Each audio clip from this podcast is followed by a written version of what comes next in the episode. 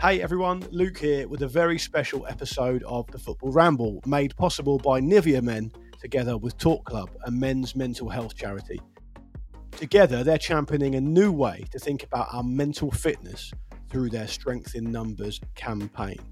We're often told it's important to talk and open up, but we're not taught how to start that conversation. So the Strength in Numbers campaign promotes a simple question that's proven to help men of all ages start talking with each other about how they're feeling. Put simply, ask someone, how are you, out of ten, with one being low and ten being the best day of your life. It's easily used in everyday conversation with your friends, family, teammates and colleagues. Your number can and will change, of course, and that's okay. But we also don't have to be daunted by these conversations. They can become natural um, over time. We just need to get our practice in. So, to have one of those exact conversations, I'm delighted to be sitting down with a true legend of English football, Rio Ferdinand. Uh, Rio once said that he was the last person who would have spoken openly about mental health, but he's since become a massive advocate for the cause. We sat down to chat about how closed off he was during his playing days, um, how listening to a problem can be just as important as trying to solve it, and some of the tools he uses today to look after his own mental health.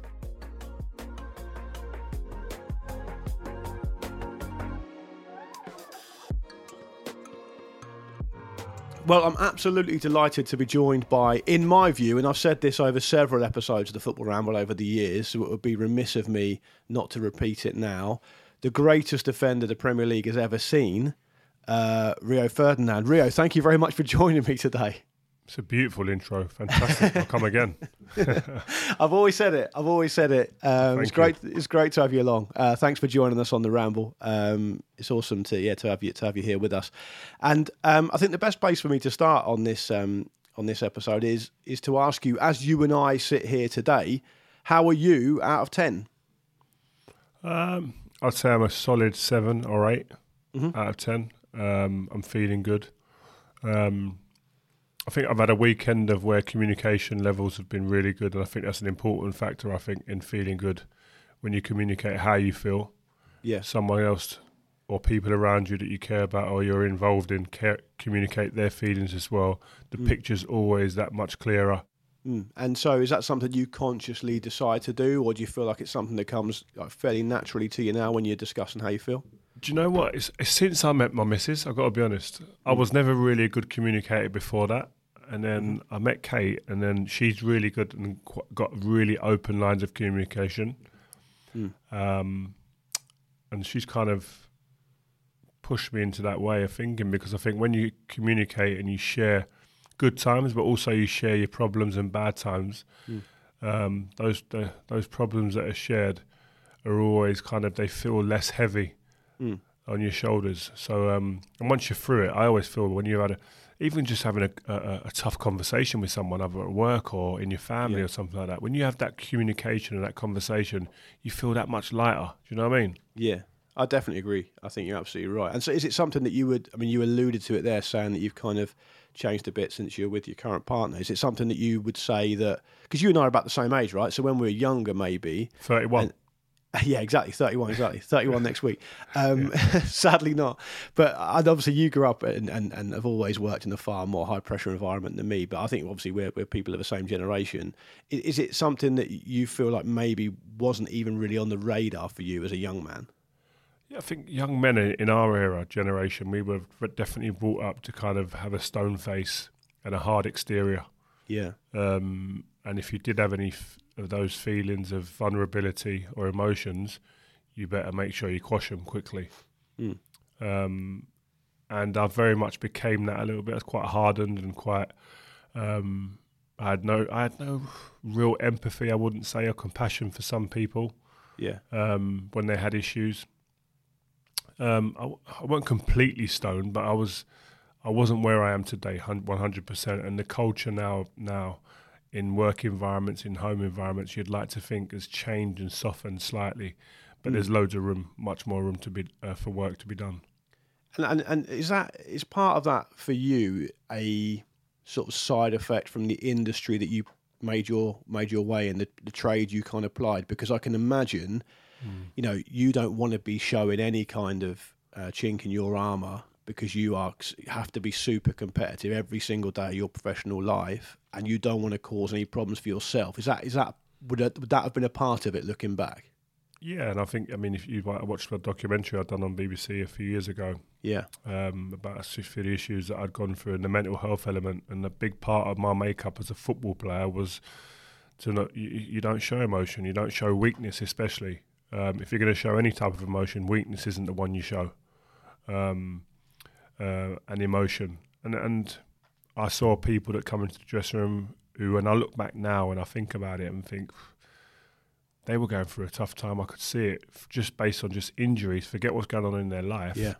And I didn't really entertain anything about that at all. I, I watched it happen and watched people kind of ghosting and slithering in and out of the training ground, not wanting to be around anybody, lack of confidence, feeling that vulnerability within the squad. Mm. Uh, as someone whose opportunity and chance at the club might be slipping away because of um, things that are happening to them physically. And I just didn't even have any time in my in my headspace to even think about addressing that, because I, I just thought about things things like that. I thought were a negative impact on our team's quest to try and win, mm. and it was such such the backwards way of looking at it. Whereas if if you'd looked and taken an interest and spoken to those people and paid a bit more attention to those things, you might have been able to help those people get back on track and then become a positive impact then on your team's chances of winning. Yeah. And I think from my point of view as a football fan, because uh, that's all I've ever really been, is it was it's interesting because when you were playing your, at your peak, I think even for me then, it was very hard for me to even think about the idea of a football player as a human being, if you know what I mean. It was all a yeah. bit like... You know, you're on the T V. You're brilliant at what you do. You're play. You play. Have a. You know, in my view, you have a good game or a bad game, and that's all I'd really think about. And and if someone had uh, an injury, a physical injury as a player, you would be able to quantify that because you go, okay, right, well, they've got, you know, they've got a sprained ankle or a broken leg, whatever. Um, so we understand that. But it was never really on the radar to say for anyone to really say or report or, or have a view on someone struggling mentally to be able to fulfil the job They they do, and it was it wasn't really even on the radar for us to think about something as simple as, you know, you've just had a family or something, so you've got a young baby at home, and it's really tough because you know you, you're a new dad or whatever. None of that stuff was ever really talked about. So I think from our point of view as a football community, from the other side of the fence, we probably didn't offer a huge amount of support either. It wasn't really on our radar to do so. It, well, mental health wasn't even a, it wasn't part of any sentence, was it? Mental health. No. You go into a mental home, that's it, and you're looked upon and frowned upon probably and sniggered at in some by some quarters. Yeah. Um, if you mentioned mental health back in the day, I, me- I remember Carlos Quiros, um, and his approach to training was very different to us English lads. We were mm. very much like one hundred mile an hour in training every day, and he was just he used to just chill in training. Really, come game, he was an animal, right? right. But I remember when we one day he, we walked out to training. And I walked past him, and he was he was actually laying face down on, on the bed, getting a massage. Right. And this was training. We're going out to training. I said, and I went to the coach outside. What's going on with Carlos? What's he doing? Having a, having a massage? He's not injured. He went, no, he's not injured, but he just had a baby, mm. and he's a bit tired, a bit drained. And looking back now, that's mentally and physically. Um, and that's the, that was the right way to approach it. But he had to kind of implement that and demand that he have a day off and have a massage, whereas us English guys were just bat on, got to be yeah. hard, got to get through this. And we all kind of laughed at Carlos around that time about that and was like, this is a joke, it's dis- in with disbelief really. Like, what's, we've all had kids, mate, Jesus, like what right. makes you special? Yeah. But you have to you have to be able to look at it like that. Everyone's case is very individual, everyone deals with things very differently. And yeah, some, some people may struggle at times and you've got to be able to accommodate that. Did you, did you ever feel like you had a... you know, close friends in the professional environment then that you would be able to open up to about that stuff? And and it, it, from what you know, because obviously you're still very active in the game, has that changed for young players now? I just don't think it was our culture to. You you just didn't... No, I mean, I remember my my, my previous wife was passing away, um, and the fella I, I, I went to to training with every day in the same car, Bobby Zamora, mm. didn't know for a long time. Right. My teammates that I shared a dressing room with wouldn't know. What was it? What was the reason for that? That you didn't feel like you wanted to open up about that? Just wasn't. That's football. That's a dress. That's where I go to work, and that's that's a place where no one needs to hear all that. No one needs to be a part of that. I can deal with this outside. I mm. don't want to put any more strain and pressures on the guys. There's enough pressure to win a football match to stay in the Premier League. Mm. Um, so I just didn't really feel it was. It was the place to do it. I just felt that. You feel to yourself, I think a lot of it is you become, you feel like you're going to be a burden on people. And I think that's quite a common feeling for a lot of young people, not just men, uh, and people of, of our generation as well. Like you, you don't want to put an extra burden on anyone else's shoulders or anyone else's table when they've got enough going on in their life. Um, when really, I think with, with, with situations like that where people are feeling down, with hindsight, you think, you know what, people would actually embrace that now more. They'd, yeah. they'd want to help you. They'd want to open their arms and give you a cuddle and mm. want to bring you in and have a coffee together, a cup of tea, mm. whatever you, you, takes your fancy, and just discuss the, how you're feeling and help you along the way. But I think we have to soften up the people with the problem sometimes as well. Yeah, and I think sometimes to me it feels like like when, when it's talking about men, the way we, we tend to be, I feel like, is the... And of course everyone's different, so I'm, I don't want to stereotype, but it feels like... We try and be problem solvers, right? So if someone comes to us with something, we go, all right, okay, how are we going to help? Whereas I think what women can be much better at is just listening, like just being an open ear to listen to what's happening and not try and solve it and just share it. Mm. And I think that is sometimes a lot more helpful for people because they feel like they're being listened to rather than having something oh, else to deal with. It you know? feels like you've been a fly on the wall in my house a couple of right. times. Like, because my missus, my missus will tell me a problem she's got going on, and I talk about it from my, my point of view, which I discuss it with my mates. And most men, like you say, are like this. We try and help them solve the problem, and she's going, "Look, I don't want you to try and solve it." And I end up having arguments with her. We only argue about stuff like this. You get into a full blast row, yeah, because you're trying to solve it, and she said, "I don't want you to solve my problem for me. I just want to be able to vent, and you listen, yeah, and just help me that way." And yeah. as a man, you're sitting there going, well, well, why are you telling me then? You yeah, I'm thinking solved, I'm the same. Just I'm solve looking it. ready to spring into action. And, yeah, and, exactly. Like, what are we doing then? And, and, yeah. and I think as men, we feel that don't discuss it if there's not if you're not trying to make a solution. What's the point in discussing it if there's no solution based at the foundations of why you're making that conversation? Which yeah. is probably the wrong way to look at it. Definitely. I, th- I think... Um, As the other thing I would, I, I would, um, I, the other thing I was thinking about when we were kind of was pre- prepping about talking to you today about this subject was the idea that I also feel like for some reason men don't seem to be, in my experience, only my experience, men don't seem to be as good at maintaining friendships as they get older, right? So you get mm. things get in the way, like you got everyone's got work going on, everyone's got a family, and you know your priority understandably goes towards your family when you get married and you have children and all the rest of it.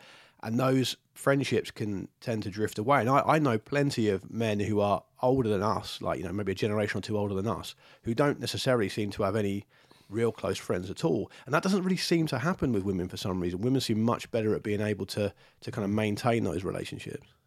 But are you meant to have the same mates? Are you meant to maintain the mates that you've had? Like, I don't you, know if it has to be the same, but just some mates is what I mean. Yeah. Um, no, I agree. I think women are definitely better at it. They're better at socialising together. When it when it doesn't have to con- uh, involve alcohol, mm. um, but it's weird. I looked at my life a few years ago and thought like, there's certain people in my life that I only see when I'm having a drink. Yeah, and like, is that right? Or yeah, I don't know. Just, or is it just coincidence? It just always happens mm. like that. And it's, then there's certain people uh, when we growing up as fellas, you only see them at gatherings. Mm. Then it then it becomes I only see them at funerals, mm. and, and then it's yeah. like, it's like, but we. we struggle to maintain it. Maybe we haven't got the capacity to be able to keep doing that along with our work. Yeah. Um, that has gone off on a different tangent to all your other mates. Um, I think ideally, I think most men would say, I'd love to be able to just always be in contact and see my mates as much as possible. I've got a WhatsApp group with my mates I grew up with on my estate as a kid. Yeah. There's about six of us, yeah. seven of us. I don't think we've all been in the same room for over probably a couple of years even still. Yeah, WhatsApp groups I mean, are massive, Rio. I'm the same. Like I've got mates who, some good group of mates who I grew up with, a couple of them live in London, but the others aren't in London. They're in Bristol and, and elsewhere. And that's a nice check-in, you know? It always feels like you're not alone with that kind of stuff. You don't. Mm. You say about not being in the same room for a couple of years. I, I can be the same, but actually it doesn't always matter. What matters is you've always got someone to kind of bounce mm. off and have a laugh with and chat about. And, and, and so that, I think WhatsApp groups have been really good for that. They're good for that, but also they, they still enable you to stay separated a little bit because you yeah. feel that you're connected. Do you know what yeah. I mean? I think if you didn't have them WhatsApp groups, you'd you'd lose the day-to-day connections, but you'd probably gain in actual being more personable and being there yeah. your time more. Um, so there's a good and bad with it. But, yeah, I, I, friendships are, and, and maintaining them are very difficult when you've got, again, like you say, your own family that you're building and you're trying to build that and make that solid, and your work life as well. Getting that balance is really, um, is, I, I find that quite difficult. Did you, did you, how, I mean, you talked about how you've kind of softened as you got a bit older and you've learnt a lot from your, from, from your partner and stuff. Do, do you, did you find that transition from being, finishing as a player, where you've got this routine and you've got this really important part of your life, transitioning into no longer being a player, did you find that t- as tough as some ex-pros do? No, because I prepared. Okay. Um, with my management company, we sat down at about twenty-six, twenty-seven and was talking about preparing for retirement from a business standpoint. What do I want to do? I wasn't sure if I was going to be a manager, um, but I wanted to. So I was doing my badges. Mm-hmm. Um, I wasn't sure if I was going to go into media, but I had my I had five that I set up, and I was doing interviews with loads of people like Federer, LeBron, Cristiano, fifty Cent, et cetera. Mm. So I had to be prepared for that. Um, I had a restaurant in Manchester that's still open now, actually, Rosso. Um, a clothing brand that I was doing, five, a foundation. So I had like five or six avenues that were kind of there and ready and waiting for me once I get like thirty-seven, thirty-eight when I retired mm-hmm. for me to pick from.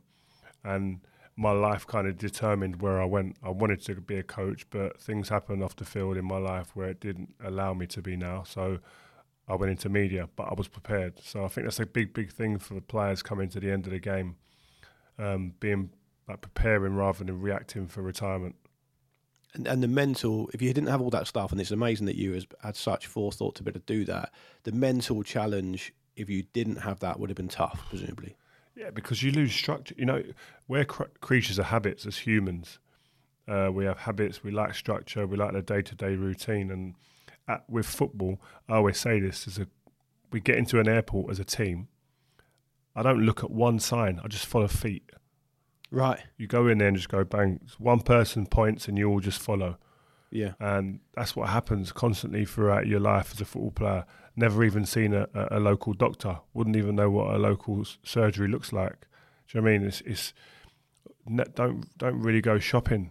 Because you can't go shopping really, because you get mired, so you just let you allow. Now we've got the shopping that gets delivered to your home. Mm. There's so many things that once you retire, you go back into normal normality and work in life, and it's like, wow, I am not prepared for this. I get up every day at, at seven thirty, sort the kids out, drop them to nursery, go to training, mm. get home by two o'clock. Routine, routine, routine. All of a sudden that disappears. What the hell do you do? Mm. You start looking at your missus and seeing your missus probably another six, seven hours a day that you'd never... You'd, hold on, this is someone I don't even know. Mm. Didn't even know she was like this. Didn't know she had these habits anymore. Like, that can probably creep into a lot of people's um, lifestyles, and it's it is very... It's like a, it becomes a, a daunting kind of prospect when you get into that point, I'm sure, speaking to loads of ex-players. When they get into retirement and they've not prepared, it does become a bit of a panic. Like, what am I going to do? What am I going to do? I've got nothing mm. in place.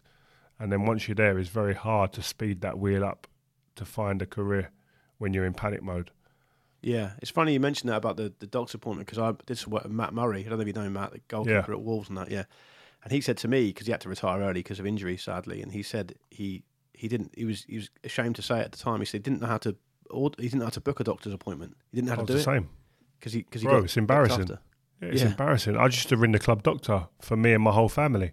Mm. If my kids were sick off school, they'd come into training and see the club doc. Right. It's unreal. Like, we were so, like, mollycoddled. It was, but it's just part of the culture of, of, of football clubs, and it's great when you're in there, but when you leave, I still ring the club doctor every now and again if I've got an issue with certain things, because I'm closer to that cl- that doctor. I've known him for twelve year odd years, yeah. and I trust him.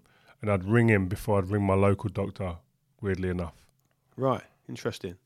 I, I kind of make sense, because that's a really trusting relationship and that's a private mm. personal matter. So I kind of understand that. Rio, out of interest, what does we've alluded to this a little bit, but just to get a, a, a clear picture from you, what does the forty-three-year-old Rio Ferdinand think when he looks back at, say, the twenty-one-year-old version of Rio Ferdinand, uh, mentally and, and the, the kind of mind space, headspace you were in then and the one you're in now? Oh, it's a good question. Um, it's um, it's difficult because I always have this question to myself in some ways.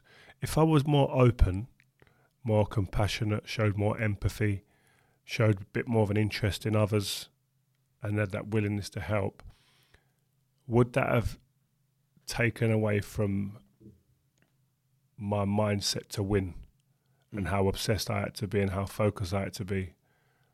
Giving time elsewhere, would that have then taken an element of the, the other side that was so so needed to win? And that's the, the wrestle that I always... always think about now.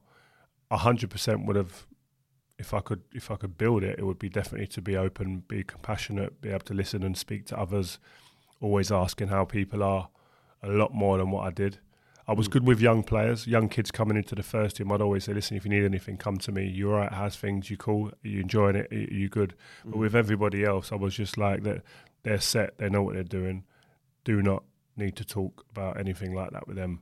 Mm. Um But then would it have gone against me winning? Would it have gone against me being the player that I became, taking a small percentage f- away from that element to add to being a bit more open and a bit more emotionally available for others? It's just a, it's a weird one. I look now and think it probably wouldn't. Mm. Um, I think it would have enhanced our dressing room, having more people like that. So uh, your answer is yeah, I mm. would. And, w- and what would you say to people, gem- someone generally, like a pal of yours or... or maybe someone just listening to this show who who feels awkward about opening up and talking about mental health or asking about it because they've seen a friend who may be going through it? Because the way I see it is a bit like, um, you know, as, as Talk Club say, you don't get fit by going to the gym once, right? I'm a living mm. testament to that. You're probably not. I'm a living testament to that. So it's, it's a regular thing, right? But to, to get to that place where we're regularly speaking and asking our friends about it, because there's still a long way to go in this for, for, for, for young men, Um, what's what advice do you give someone who's kind of awkward about making that first step? Just think how good you'll feel the other side. Mm. I always feel once you have a conversation or you open up about how you're feeling from your mental standpoint or how if you're emotional about something, having a conversation is one of the most kind of the freeness and the, the how light you feel after that conversation. You can't put into words really. It's, it's just a beautiful feeling. But I understand and know, and I'm with everybody that feels that awkward pressure and energy, and you feel oh, it's really difficult to talk and open up. But once you make that first, it's the first word comes out that sets the conversation going. It's almost like your body's just exhaling and going, oh, thank you. Thank you very mm. much. So just to have this conversation, how I feel now. Wow, if only I'd done this ages ago. It's always the way. Um, difficult, awkward conversations normally make you feel the best once they're done. Because it's mm. a way, it's pressure carrying that around with you. one hundred percent. Mm. And I'd, one bit of advice I'd always give to people as well, in workplaces, in schools, wherever it is, at home, every now and again just ask someone, how you doing? Not once, twice. Because normally people can get away with going, I'm all right, I'm all right. And you go, mm. really, you're all right? Is everything all right for real? So mm. you're all right, yeah? And that second one, you might get a different answer and then a conversation that mm. might help that person. Is it something you're passionate about at, um, at Five, where, you, where you're sitting here right now? Is, is that something you're passionate yeah. about with your team there as well? Yeah, I mean, the team definitely. I mean, we've all got issues, haven't we? We've all got mm. our personal problems and personal lives and stuff goes on, and it's about making sure that the environment is somewhere where if someone has got stuff going on, they can openly talk to one of the team and go, do you know what, it might not be me. It will be someone in there that they can feel open enough and comfortable enough to go, you know what, I've got a bit of an issue here. Um, I may be acting a bit off, or could you help me? Or that is a given here, and we really, really try and promote that within within this building. Yeah, I think same here at Stack. We got a lot of young guys, you know, and, and I... vividly remember first moving to London to try and make my way in the world, and and how tough it could be, not just for work, but you know it, it's it's a tough place to live, London, when you're finding your way in the world and you've you know, got a massive amount of, of, of experience of, of living away from home and all the rest of it, and it can get on top of you, and it's really important, I think, to check in with people. Do, do you think you're getting, I mean, you've touched on it a bit there, but do you think you're getting better at seeing the signs of people you know who maybe are struggling in a way that you weren't before because you've just become more aware of it? Mm, I don't know. I think that's a tough one because people are good at hiding. Yeah. People are good at hiding their feelings and emotions, and you can be in a room of a hundred people and not know what's going on behind the facade that everyone puts up. Um, I think we can all do better at that, in giving ourselves them moments to look at people and really... And that's why I always believe in asking, how you doing? You're right. Because mm. just looking at someone's very difficult to, to work out if they got an issue or not. Yeah. And do you think, do you think that, like, in football clubs now, there's a lot more attention paid to it? Uh, it's funny, I said I, I just completed a documentary actually yeah. about this, about mental health in football, and there is work being done by clubs, but there's not enough, mm. and there's a lot of work to be done in this area. Um, the fact that we're talking about it is great, but the resources that a lot of the clubs, especially at the top of the pyramid, have that that they can help these players with, and also filter down through the pyramid of football, um, could make a huge impact. Um, but definitely, the buzzword mental health is, is there, but there's more to be done in that area, one hundred percent. Because you know the stories that we read as fans and as broadcasters that are most troubling to me uh, is when a player isn't deemed to be good enough to stay at the club, and they're, they're kind of, you know, their, their contract's terminated or they don't get taken on or whatever. To me, it feels like there's a massive gap between what the club then does for them. And you see too many young kids coming out with their parents or via whoever saying that, you know, I just felt like I was, I was nobody then after that. Like no one even bothered to ring me. And and, and but they they're making, football clubs are making efforts to make that part of it better, right? Yeah, I mean, you need to watch a documentary because we cover this. Speak to young lads that are going through it now, and players that I I played with as a young player, um, growing up, and obviously our journeys are very different, and how they exited football clubs and football in general were very mm. different, and them experiences are really kind of highlighted really well. But you got to think about it. Young kids going into the game at six years old nowadays, seven years old. Yeah.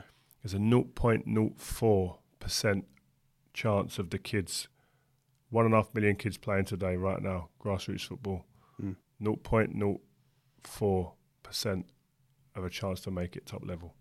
Yeah. Like any other industry, you do not go into that. You see, your mum and dad say, whoa, whoa, whoa, forget it. What's the point? No yeah, point yeah, wasting yeah. your time, go and do something else. But because we love football and we're passionate about it, and we see the fruits that are there immediately, it's difficult to turn away from it. We all go for it.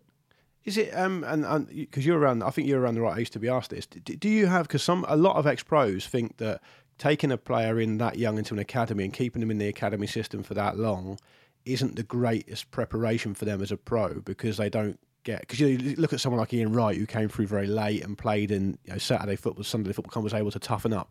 Is that is that something you share, or do you think, you know, the way it is these days, they have to I be th- taken at that age? I think every individual is different. For every Ian Wright or Jamie Vardy, there's a Mason Mount, Declan Rice, yeah. Phil yeah. Foden, who've been yeah, in the system sure. since they were born almost. So yeah. I think it's ev- no one size fits all.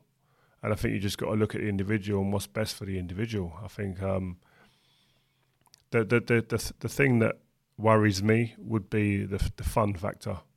When you get into a football club, no matter how fun the club try and make it, it is serious, because the badge makes it serious, because of the organisation and the setup and the amount of people that are involved and all of the red tape around it makes it serious. No matter how fun clubs try and make it, and they are good at trying to make it fun and, and taking the pressure off the kids, but the moment you get a badge on your chest, it's a totally different feeling when you're walking into that environment compared to when you're just playing for a Sunday team or a local team, grassroots team. Yeah. Very different. One of my lads said it to me. He plays, you know, plays in the academy at an academy club. But we talk about this, and he's saying that when he played for his grassroots team, it was so much fun. He says he, his first year or eighteen months in the academy wasn't fun, he said. But it is now. And he's got past that. Some kids don't get past that, where it's not fun. Yeah. Do you, do you make a conscious effort to speak to your kids about that stuff? Yeah, you got to enjoy it. I always tell them, if you're not enjoying it, stop. Like, yeah. Wherever it is. And like, as a parent, you see that there's a lot of pressure from the parents because they know what the rewards can look like now. Yeah. Um, I try and I try and take that pressure out from my kids. I'm I'm not here desperate for you to make it. I just want you to work hard. If you make it, you make it. If you don't, work hard in another industry. Just get up and go to work every day. We'd love it to be football, but if it's not, so be it. Mm. All right, Rio. Thanks very much for your time today. It's been great to talk to you about this stuff. Um, you know, I think I think we all I think we both agree that we'd like people to open up more and spend a lot more time thinking about their mental health, looking out for their friends, all that all that good stuff. And you know, there's been a bit of progress made, but there's a lot more progress to be made. And I hope people listening to this understand that certainly you and I do care about this type of thing, and a lot of people do as well. Um, so thank you for your time. Before you go, do you want to um, just tell us a bit more about um, Vibe with Five, um, which is the podcast that you sat, you record presumably in the studio you're sat in now? Which looks yeah, great, we, by the way. We, we record in here um, every Monday, Vibe with Five, um, myself, Joel and Stee, um, the two guys who host it with me. And then we every now and again we get a few uh, players that are currently playing or ex-players, who like the likes of Jermaine Defoe, um, Van Persie, Jordan Henderson, um, Mark Noble, like loads of players. We've got a few big hitters coming on soon as well. Um, looking forward to doing that. But it's good, man. I enjoy it. I mean, I, I don't... coach or anything like that, but it keeps you close to the game. You're talking about current issues um, yeah. every Monday. It's like a roundup of what's gone on, um, and so it's good, man. It's, it's it's funny. It gets hot in here sometimes as well yeah. because uh, emotions fly fly high. What you're doing for the World Cup is that you got some shows going throughout the World Cup, or are you going to be out in Qatar doing T V stuff? Yeah, I'm going to be out in Qatar, but we're going to the team from Five by Five will be out there as well. Um, we'll be hosting some some watch-alongs here as well, but I think we're all going to be out there. We've got a few different shows that we've got lined up to to kind of put out while we're out there. So watch this space. Great stuff. Thanks, Rio. Listen, thanks for taking the time to talk about what is a really important issue today. Everyone really appreciates it. It's good, good for you for being here, and um, and I hope to catch up with you again soon. Top man. Thanks a lot, and good luck with your, your podcast. Love Cheers, it. Rio. So there you go. Fascinating stuff with Rio. Um, it was particularly affecting for me to hear him kind of contemplate whether being more compassionate and empathetic and, and being a better listener when he was a player, whether that would have taken the edge off of his performances and his desire to win, and, and he thinks now that it probably wouldn't. It's quite poignant stuff, I thought. Um, plenty of food for thought there, and I really enjoyed making the episode with Rio, um, and I thanked him for his time, as you heard, but I'm really genu- you know, genuinely really grateful to, to have the time to, to chat with him about such an important subject. Um, remember, asking how are you out of ten could make mental health conversations a lot easier. So try it with your friends, family, teammates and colleagues, because being open about your mental health is vital to the well-being of yourself and of others. Uh, visit nivea.co.uk slash strength in numbers to find out more.